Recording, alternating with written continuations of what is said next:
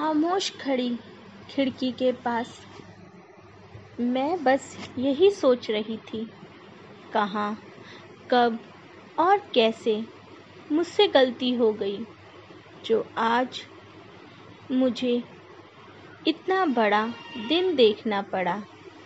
खुद को इतना कमज़ोर कभी महसूस नहीं किया था। कई बार ज़िंदगी में उलझनों ने दस्तक दी।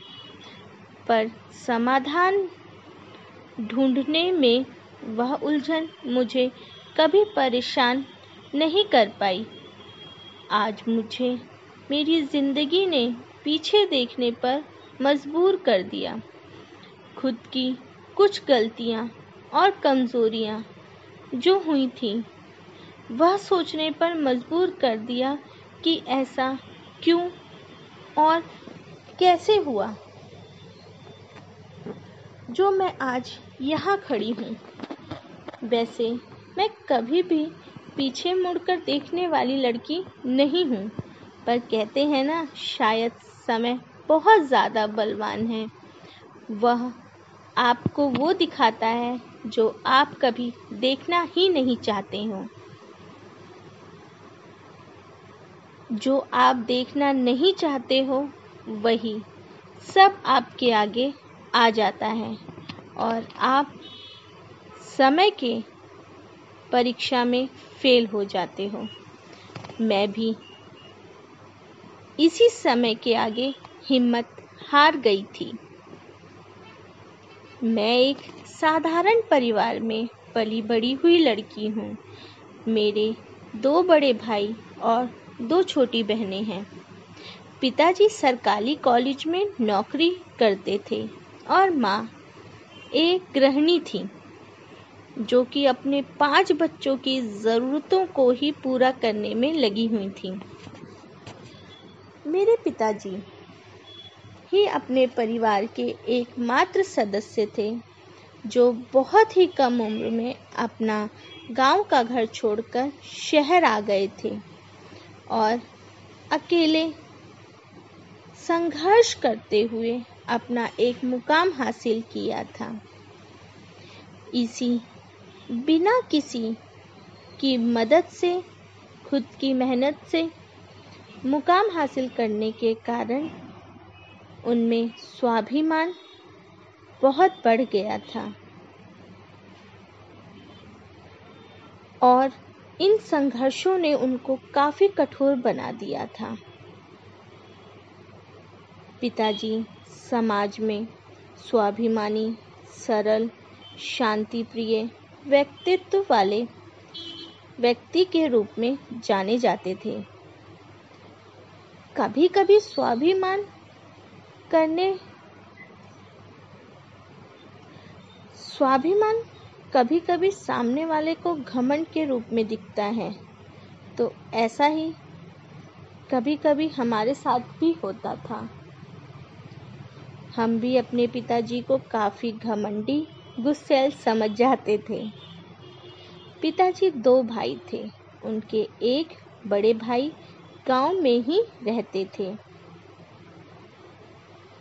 हम सब लोग गर्मियों की छुट्टियों में गाँव जाया करते थे। हमारा गाँव उत्तर प्रदेश में एक बिल्कुल देसी गाँव था, जहाँ बिजली और अन्य सुविधाओं का अभाव था। दिल्ली जैसा महानगर और सरकारी कर्मचारी की बेटी होने का महत्व मैं समझ सकती थी। इसलिए काफ़ी आत्मविश्वास से भरी रहती थी। गाँव से जुड़ी होने के नाते मैं पाक कला में और अन्य कला जैसे कि सिलाई, कढ़ाई में भी काफ़ी निपुण थी। दोनों भाइयों के बाद घर में मैं ही बड़ी थी तो घर के सभी कामों में मेरी ज़रूरत कुछ ज़्यादा ही पड़ती थी। इसलिए बहुत कम समय में ही मुझे बहुत ज़्यादा जिम्मेदार बना दिया। शहर में रहते हुए भी मेरा घर एक पुरुष प्रधान मानसिकता पर चल रहा था। गाँव में परिवार और रिश्तेदारों के दबाव के चलते मेरे बड़े भाई की शादी बारहवीं पास करते ही कर दी गई, पर उनका गौना होना था। पाँच साल बाद। तो इस शादी का कुछ खास असर घर पर नहीं पड़ा, पर माँ बहुत ही खुश थी। उनकी ज़िम्मेदारी से उनको निजात जो मिलने वाली थी। पर कुछ महीनों बाद ही मेरी शादी की चिंता भी मेरे पिताजी को लग गई। मेरे लिए लड़का देखने में काफ़ी चिंता और दबाव वह महसूस कर रहे थे। क्योंकि मैं एक काफ़ी काले रंग की छोटी लड़की हूँ। मेरी लंबाई पाँच फुट से भी कम थी। पढ़ाई में भी मैं बहुत अच्छी थी। एक जिम्मेदार, समझदार और सहनशील लड़की के रूप में मुझे लोग जानते थे। पर मेरे लिए मेरा रंग कभी भी कोई कारण नहीं बना। मैं उससे भी काफ़ी आत्मविश्वास से भरी हुई थी। और सब जगह मुझे मेरी समझदारी और शालीनता के कारण मान सम्मान मिलता था। एक मज़े की बात बताऊँ? मैं अपने स्कूल टाइम से ही ब्लैक ब्यूटी के नाम से जानी जाती थी।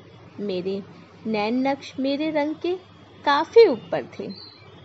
पर पापा को ये सब शायद पता ही नहीं था, क्योंकि वो अभी भी गाँव वालों द्वारा संचालित मिशन में ही लगे हुए थे।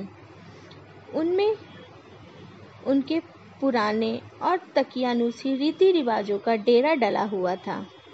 उनका मानना था कि शहर में मेरी शादी नहीं होगी और गाँव में एक ब्राह्मण लड़का इतना पढ़ा लिखा नहीं होगा।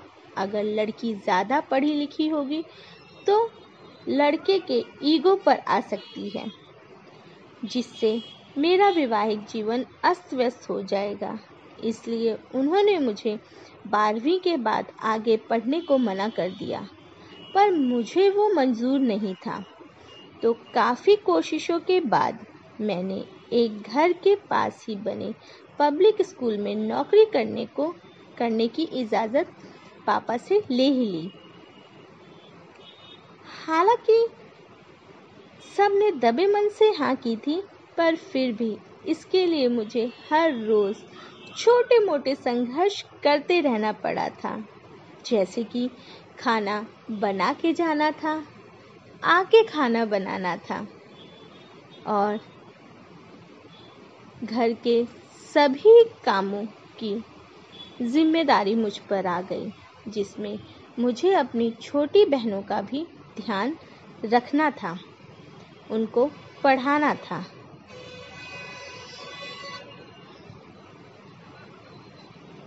यह नौकरी मैं मात्र चार सौ रुपये में कर रही थी, क्योंकि मुझे पढ़ने और पढ़ाने का बहुत शौक था। हालाँकि मेरी माँ बहुत ही नवीन विचारों की महिला हैं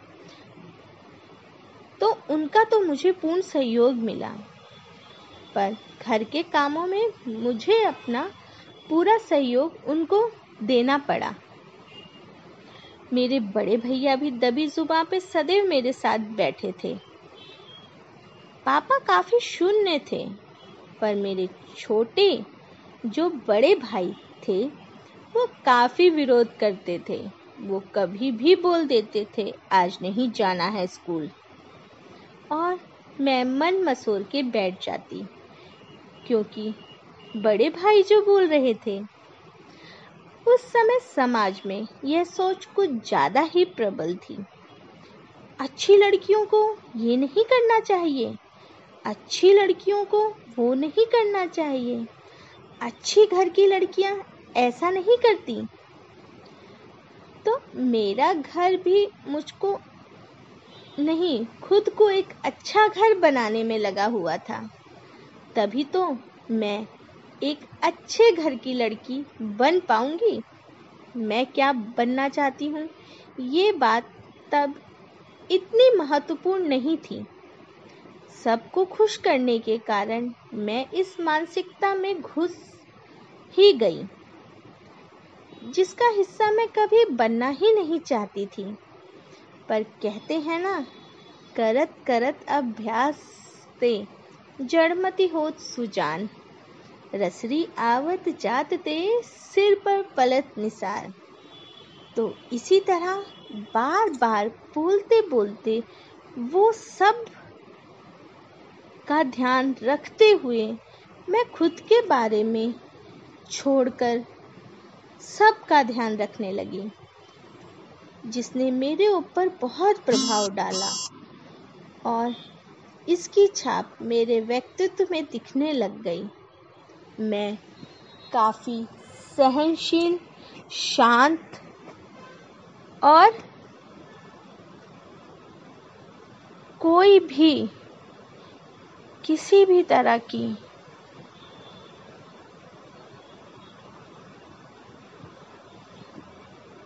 मनोकामना से